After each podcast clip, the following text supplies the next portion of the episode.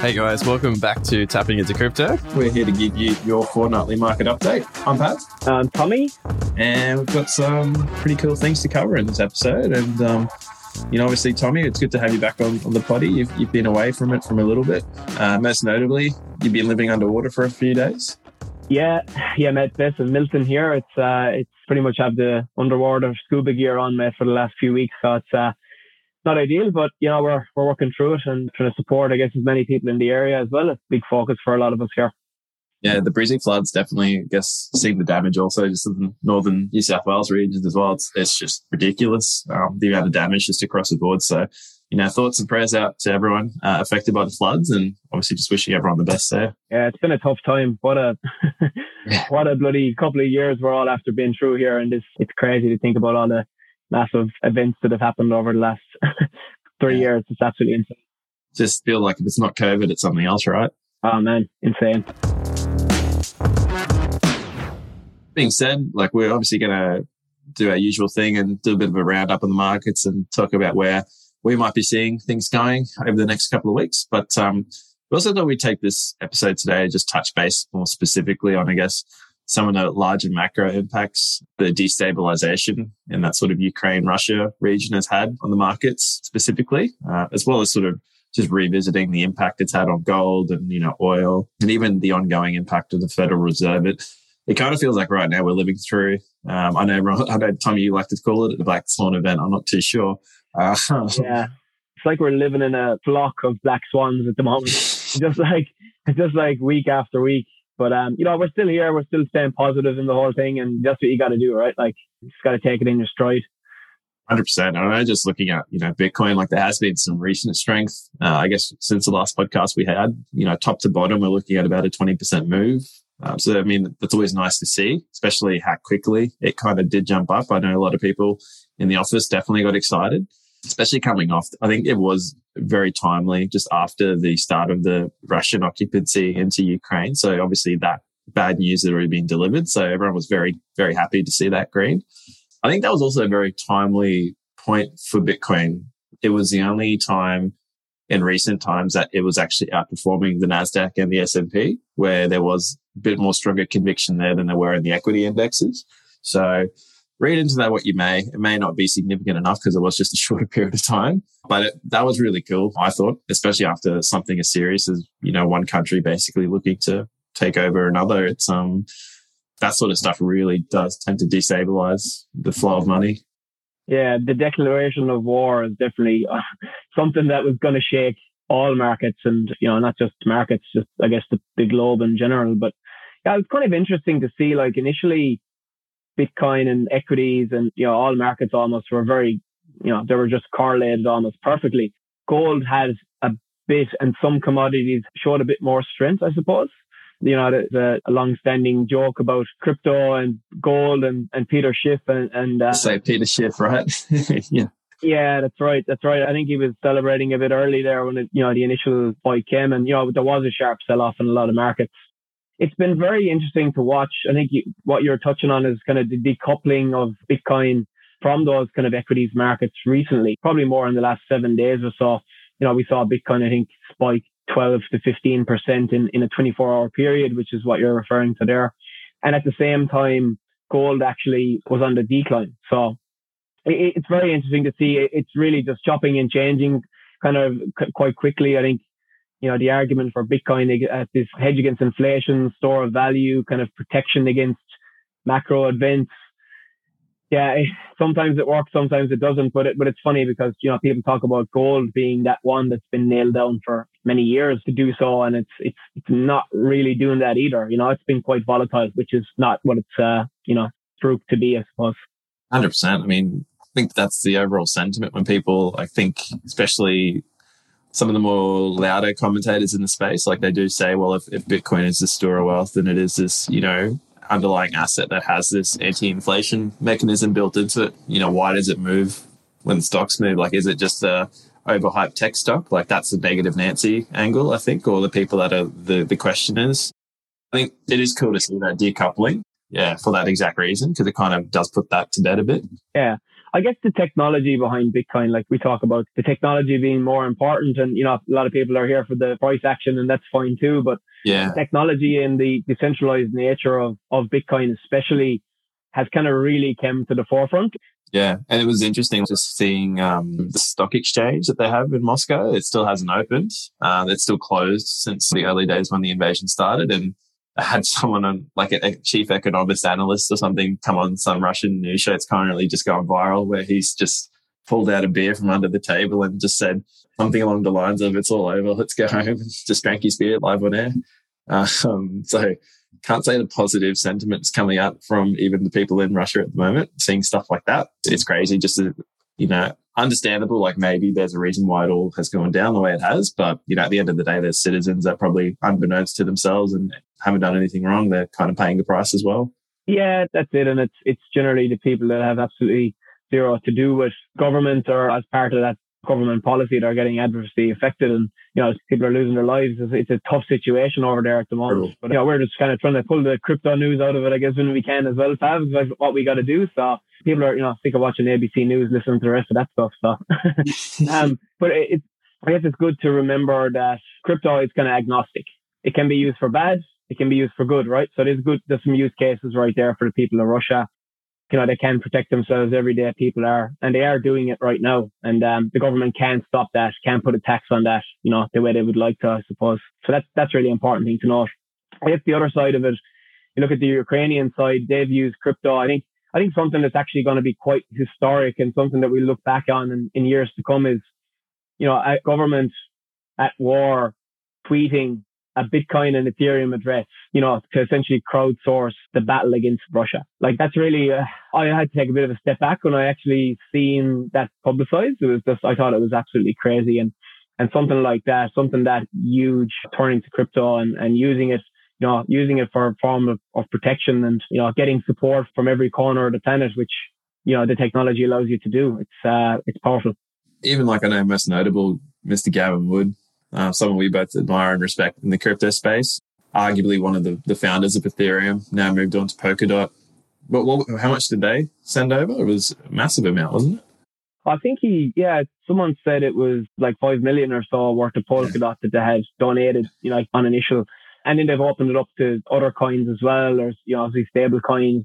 I heard Dogecoin was was being donated as well. There was a number flying around that was in the, around 50 million that they had raised so far yeah. through crowdfunding effort through crypto, right? So, you know, all these things are not, wouldn't be possible through the traditional banking systems or, or um, charitable process, I suppose, you know, especially when trying to raise funds from, from every corner of the planet, right? It's, um, it's just really powerful to see. Yeah. Yeah. And then I guess the other side of it is, um, you know, some exchanges like crypto exchanges were actually kind of putting sanctions on Russian clients of theirs as well. So, you know, I guess there's a few things not every company took the same stance, but there's a bit of a mixed feeling on what should be allowed and what shouldn't be allowed, I suppose. So, yeah, it's very interesting. I mean, it's, it's very imbalanced at the moment. You know, everything is unstable. Nobody really knows what's going to happen next. We, we never know what's going to happen next with markets, but I guess this event is a, is definitely a catalyst to just, you know, build on that and very much a wait and see when it comes to investing at the moment. You know, we see spikes like Bitcoin did it last week, which, which tends to pull up the market. It's Probably a good swing trading opportunity. If I'm honest, like you, you see swings like that. It, it seems to be short term movement, which, you know, volatility spikes and short term movement is what you like to do if you're a swing trader. You know, people like to swing trade on those, you know, shorter time preferences. So yeah, I guess that's that's where it can be valuable for people that are still in the market or still active and, and things like that. So there's always a trade available if you want to take one. like you said, just had to sort of check yourself once you sort of saw them tweeting on a government Twitter page that, you know, these, these contract addresses to make deposits for any donations you were keen to make. They then went the next step, which really blew me away was to do a snapshot of all the donations made. And the speculation there is there'll be some sort of either token or NFT distributed to all the people that have donated. So nothing confirmed there, but that's the current speculation uh, as a bit of a token and gesture of saying thank you. So it's just crazy to me that that's the kind of technology and, you know, even solution architecting that they're doing towards their donation driving. Like they actually are trying to create some not that they have to create incentive, but it's nice that I guess to know that they they are aware of the technology and what is possible. It's um just yeah. amazing. It's crazy. If you went back, like let's go back like even two years. yeah, literally two years. Like imagine if someone said to you that the government was going to crowdsource the, you know, relief effort against the war, whatever way you want to phrase it, through cryptocurrency donations. Like people would literally laugh you out the door, you know, and often did laugh us out the door when we talked about crypto. Yeah. but uh, I mean, it just shows the adoption curve is deep and the technology, like all these catalysts, like this is a negative, a completely negative, negative event that's happening globally, right? Let's not, mm. let's not get away from that. But you have to look at the whole world now is talking about crypto. Like, why are they using crypto? Like, it's just the spreader of information across the technology. And that's like, we, we have to try and take positive. So I guess that's the positive that we will try and take from it is that, you know, the world now knows about Bitcoin, even though they should by now anyway, I suppose. But, you know, all of these things that happen are just like you couldn't even dream about it two years ago. You know, you got like El Salvador adopting it as legal tender earlier on in, in 2021. You know, what's the next country that's going to do the same thing? All these types of efforts and things we see in the news, there really are bullish catalysts for the industry overall. And I think that's something we just have to remember. I mean, whatever the market is doing, whatever the price is doing at, at a given time is always short term. It's always short term momentum, right? Like, and talk about these black swan events. We're going to see more. Like Christ, I don't know what the next one is going to be. I don't even want to yeah. think about what the next one might be, but but it's going to happen. That's just that's life. That's how it is. But it's going to be very interesting to see what happens next when everything kind of settles down, and it will. Might take a year, two years, who knows? Once everything kind of settles down and, and the adoption continues, which it is, it's going to be very interesting to see where the dust settles and what's left after that, I suppose. But you, in my opinion, you couldn't be any more bullish on crypto as a technology and an advancement in payments and, and everything else. Yeah, especially with the price action we've all been observing over the last, you know, two or three months. You know, it's honestly almost been like six months of sideways and a little bit up and if not mainly down. So yeah, to get that adoption even in these conditions, like it, it kind of speaks volumes to me as well. I think on that note too, like you said, where the hell could we go from here? Uh, I know we were talking about it a bit earlier. The, the, the next, I think, key bit of news potentially could be coming out of the traps is the Federal Reserve announcement. So that's, I think, what did you say, one or two weeks away? Next week, yeah, I think it's the 15th, 16th in, in the US. I guess for context, like the first big sell off that we, I would say the most recent sell off action that we have seen when it's been quite steep, a lot of it was around the time they had the first meetup. Uh, so the FOMC sort of talking about this new plan to stop stimulus and increase rates and cause a lot of people to just have that fear and want to go risk off. Uh, and that was again not crypto specific across the board, but Bitcoin, you know, definitely had that priced in into its price action. The second biggest dip, I guess, we've seen since that date has been uh, the once again geopolitical tension uh, with Russia and Ukraine specifically there, and it almost begs the question: like, is you know, if we're trying to put on some sort of bullish hat right now, you're kind of hoping that the next meeting, everyone's sort of expecting one thing. Maybe we'll have a, an event that's, you know, not so bearish potentially, and that could be the third event to turn it around here. I don't know. It will be interesting to see, I guess, their reaction just given the circumstances at the moment. If, if it does change, or if, if they are still committing to their, I think they're they're quoting up to six uh, rate increases over the course of the year, which you know a lot of people are sort of dubbing that that could be enough to sort of destroy the economy. I don't know if that's a bit of yeah over the topness, but it is yeah interesting to just be waiting to see what, what's going to come out of that one. It's not too far away. Yeah, I think it was interesting to listen to to Raoul Pal when he was on the podcast a few weeks ago, talking about the Federal Reserve and, and what he thought was going to happen there. I think his opinion on it was they definitely have overshot it in terms of the amount of rate hikes that they announced. So it'd be interesting. And, and usually when you, when you're expecting one thing, the opposite can happen. Or, you know, I don't think it's going to be as bad. I think we've had as many catalysts to cover us for about 20 years in terms of the new, the news stories that have broken out. So, you know, it's yep. kind of like, unless there's a, an asteroid spaced at Earth and it's going to hit in, in a week's time, I think there's nothing, nothing that can really rock the market too much more than it already has been over the last few years. It's, um, it's taken an absolute battering and, you know, we've had some good market conditions. We've had some sell offs recently and, and it's very much teetering on the balance point at the moment to see what's going to happen next. But yeah, the Federal Reserve is always an announcement that, that people watch very, very closely. Personally, I think majority of it needs to be priced in now. I mean, I, as much as Bitcoin is breaking up, it's breaking down. I still think we're seeing kind of, I don't, I don't want to try and say I'm calling the bottom or anything like that, but I do definitely see it as being a bit of a, we're in a range now, I think that we could see for quite a while, like that kind of say 42 to 36, 37k mark. I kind of see that, and we could definitely break down underneath it for sure. And if we do, I'll be ready. um, but but I mean, it's it's found a lot of support in those areas. You know, we've seen it a lot of different catalysts come out that that should bring it down. Some should bring it up, and it's just kind of teetering on that range recently. So yeah, I definitely agree. It, it kind of feels like we've had enough, and even looking at a chart like the drives down, they're getting smaller.